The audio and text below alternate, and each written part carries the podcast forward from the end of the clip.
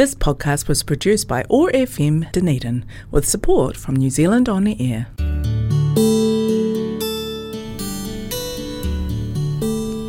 Telugu states in South India are famous for culture, temples, food, Tollywood, and sense of humor. I am Sasi, welcoming you to Namaste Telugu. Over the next half an hour, we will listen to beautiful Telugu songs and news from this exotic location in South India. Thanks to office of ethnic communities for supporting Namaste Telugu and connecting culture zone on one not five point four FM Otago access radio keep listening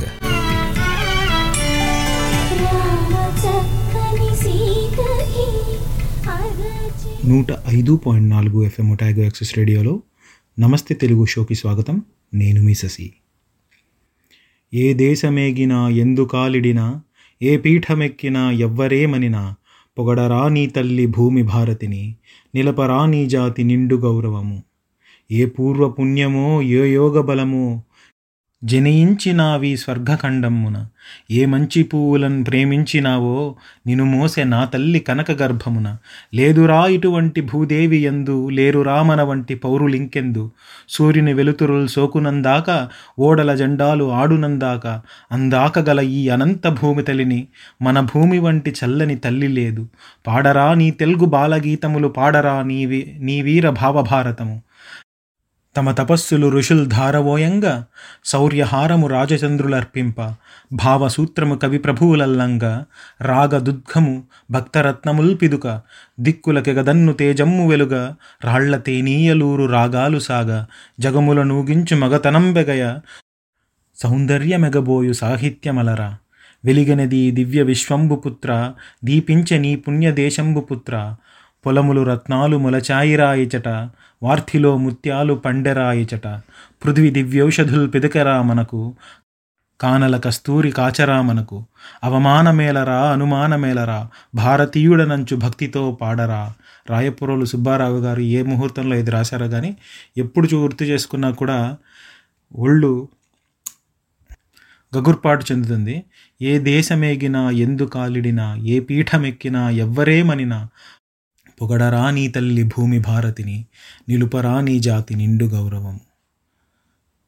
భారతదేశపు మొట్టమొదటి CDS chief of defence staff గౌరవనీయులు బిపిన్ రావత్ గారు స్వర్గస్థులైన కారణంగా ఎందుకో మనసు చాలా చాలా బాధగా అనిపించింది. భారతీయత అనేది మన నర నరాల్లో జీర్ణించుకుపోయినటువంటి ఒక భావన. అది తల్లి మీద ప్రేమ ఎలాగో తండ్రి మీద ఆరాధన ఎలాగో భార్య మీద ప్రేమ ఎలాగో పిల్లల మీద వాత్సల్యం కరుణ ఎలాగో అలా భారతదేశం మీద ఆ మట్టి మీద మన మమకారం మనం ఎంత వద్దనుకున్నా ఆ దేశంలో ఉన్న మనుషుల్ని ఎంత అసహించుకున్నా చుట్టుపక్కల వాళ్ళని చుట్టుపక్కల రాష్ట్రాలని భాషల్ని ఎంత ద్వేషించినా ఆ మట్టి మీద ఉన్న ప్రేమ మనం మట్టిలో కలిసిపోయేదాకా పోదు. అలాంటి దేశంలో మన భారతదేశం మొత్తానికి మూడు దళాలకి అధిపతిగా ఒక వ్యక్తిని ఆయన గొప్పతనాన్ని గుర్తించి భారతదేశ ప్రభుత్వం అన్నిటికీ సమన్వయకారిగా కష్టంలో బాధలో దేశానికి ఏదైనా ప్రమాదం సంబంధించినప్పుడు మొట్టమొదటి కాంటాక్ట్గా ఒక మనిషిని నిర్ నియమించారు అంటే మొత్తం భారతదేశం ఈ ఒక్క మనిషి యొక్క సలహా మీద ఒక దేశం మీద యుద్ధం చేయాలా ఆగాలా అనేంత గొప్ప స్థానాన్ని ఒక వ్యక్తికి భారతదేశం ప్రభుత్వం ఇచ్చింది అంటే ఆయన ఎంత గొప్పవాడో నేను మళ్ళీ మీకు చెప్పాల్సిన అవసరం లేదు. దాదాపు నలభై ఏళ్ళ పాటు భారతమాత సేవకి తన జీవితాన్ని అంకితం చేసి ఒకసారి యుద్ధంలో కాలిలో బుల్లెట్ దిగిన తోడుగా ఉన్న తనతో పాటు ఉన్న సైనికుని భుజాల మీద వేసుకొని పరిగెత్తినటువంటి ధీశాలి అలాంటి మహానుభావుడు హెలికాప్టర్ దుర్మరణం హెలికాప్టర్ ప్రమాదంలో దుర్మరణం చెందడం మనసుకు చాలా బాధ కలిగించే విషయం. పంతొమ్మిది వందల తొంభై మూడు మే పదిహేడున ఆయన మేజర్ హోదాలో జమ్మూ కాశ్మీర్లోని యురి ప్రాంతంలో గస్తీ విధులు నిర్వహిస్తున్నారు. ఆ సమయంలో పాకిస్తాన్ సైన్యం భారీగా కాల్పులు జరిపింది. అందులో ఒక తూట ఆయన కాల్లో దిగింది. అదృష్టవశాత్తు ఆయనకు క్యాన్వాస్ యాంక్లెట్ అనే ఒక రక్షణ తొడుగు ఉంది. అందువల్ల తూట వేగంగా ఆయనకి ఎక్కువగా డ్యామేజ్ చేయకుండా అడ్డుకునింది. కానీ ఆయనను శ్రీనగర్ సైనిక ఆసుపత్రికి తరలించారు. అయితే ఆనాడు ఆయన ఆయన బాధపడింది ఆయనకు తగిలిన గాయం గురించి కాదు. తన సైనిక కెరీర్ గురించి ఆయన ఆలోచన ఆందోళన చెందారట. గాయం కారణంగా తాను వైద్యపరంగా దిగువ స్థాయి విభాగంలోకి వెళ్ళిపోతానేమో అని చాలా బాధపడ్డారట.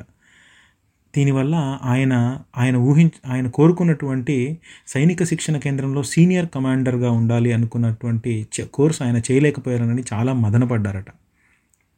సైన్యంలో ఉన్నత హోదాలు పొందడానికి ఆ కోర్సు చేయడం తప్పనిసరి. ఆయన అప్పుడు అన్నారట సైన్యంలో ఇక నా కెరీర్ ముగిసినట్టే అంటూ ఎవరో చేసిన వ్యాఖ్యలు ఆయనకి ఇప్పటికీ గుర్తున్నాయట. అయితే ధైర్యాన్ని వీడకుండా ఊతకర్ర సహాయంతో నడవడం సాధన చేశారట. నెలపాటు అనారోగ్య సెలవు తీసుకుని తిరిగి సైనిక ఆసుపత్రికి వెళ్ళారు. వైద్యులు ఆయన్ను పరీక్షించి పూర్తి స్థాయి ఫిట్నెస్లో ఉన్నట్టు తేల్చారట. అయితే ఆయన తదుపరి పోస్టింగ్ ఎక్కడ ఇవ్వాలన్న ప్రశ్న ఉత్పన్నమైంది. ఎందుకంటే ఆయనకు ఆల్రెడీ ఇంజ్యూర్ అయ్యారు కాబట్టి. అలాంటి సమయంలో లఖన్వూలోని గూర్ఖా రెజిమెంట్ సెంటర్కు ఆయనకు బదిలీ చేసే అవకాశం అవకాశం ఉందని అధికారులు చెప్పారట. యురీలోని మా కమాండింగ్ అధికారి నన్ను అక్కడే కొనసాగించడానికి అనుమతించారు అని ఆయన చెప్పారు. అయితే సరిహద్దుల గస్తీ వద్ద విధులు మాత్రం ఆయన నిర్వహి నిర్వహించలేకపోయారట. క్రమ క్రమంగా కాలు సాధారణ స్థితికి వచ్చిన తర్వాత అలాంటి ఎలాంటి సంఘటనలు ఆయన జీవితంలో ఎ- ఎన్నో ఉన్నా కూడా ప్రతి ఎదురు దెబ్బను ఆయన ఎదుర్కొంటూ ముందడుగు వేశారు. ముఖ్యంగా ఎందుకు నేను ఇది చెప్తున్నాను అంటే ఒక సాధారణ పౌరుడు నుంచి సైనికుడిగా సైనికుడి నుంచి మేజర్గా కమాండర్గా అటు నుంచి పై హోదాలకి ఎవరైనా వెళ్తారు. ఎవరైనా అంటే నా ఉద్దేశం కష్టపడిన వాళ్ళు ప్రతి ఒక్కరూ రీచ్ అవుతారు. కానీ దానికి మించి ఒక భారతదేశపు ము ప్రధానమంత్రి మూడు దళాలకి అధిపతిగా ఒక వ్యక్తిని నియమిస్తున్నాడు అంటే ఆ మనిషికి ఉన్నటువంటి ఆలోచన శక్తి అనలైటికల్ పవర్ అంటారు కదా. ఒక విషయాన్ని విశ్లేషించి విశ్లేషించిన వి- విషయ విషయాన్ని అర్థం చేసుకొని ముఖ్యంగా యుద్ధాలు సైనికం సైనిక బలగాలు వంటి విషయాల్లో ప్రత్యర్థుల కన్నా ఒక అడుగు ముందుకు గనక మనం ఉండలేకపోతే అది ఆయన ఒక్కడి వల్లనే కాదు మొత్తం భారతదేశానికే ఒక అడుగు వెనక్కి వేసినట్టు వంద కోట్ల మంది ఆయన మీద పెట్టుకున్నటువంటి ఆశలని మనం చేసినట్టు.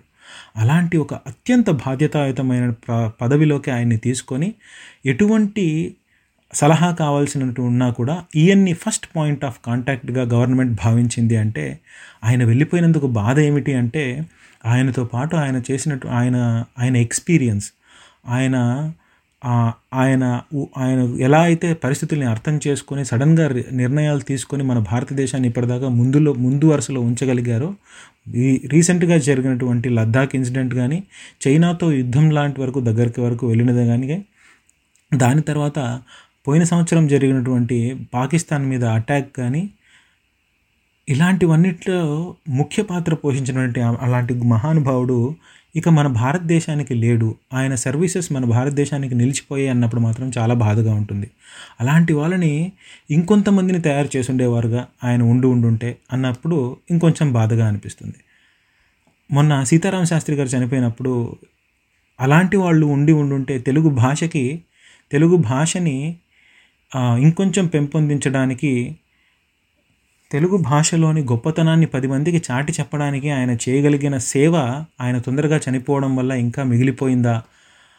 అలాంటి మహానుభావుడు ఇంకొక సంవత్సరం ఉంటే ఇంకొక విద్యార్థికి ఇంకొక అక్షరం నేర్పించుంటే తెలుగు భాష మరింతగా ఇంకొంచెం ముందుకు వెళ్ళేదిగా ఇంకొక కవి మొదలయ్యేవాడుగా అని అనిపించిందో అలాగే బిపిన్ రావత్ గారు చనిపోయినప్పుడు ఇంకొక సైనికుడికి ఇంకొక యుద్ధంలో ఇలాంటి విషయాలు ఇలా నేర్చుకోవాలి అని చెప్పే సందర్భం అలాంటి గొప్ప ఎక్స్పీరియన్స్ ఉన్న వ్యక్తి వెళ్ళిపోయాడే అని బాధ అనిపించింది. ఇంకా ఆ- ఆయనతో పాటు చనిపోయినటువంటి మరో పదమూడు పద్నాలుగు మందిలో మా ఊరు మదనపల్లికి దగ్గరగా ఉండేటువంటి సాయితేజ అనే వీర జవాన్ ఉండడం ఆ పిల్లవాడు అంతవరకు చిన్న పల్లెటూరులో పుట్టి అక్కడి నుంచి సైనికుడుగా నార్మల్ జవాన్గా మన సైన్యంలో చేరి అటు నుంచి సిడిఎస్ బిపిన్ రావత్ గారికి సొంతంగా పారా కమాండర్ పారా ట్రూపర్ అంటారు.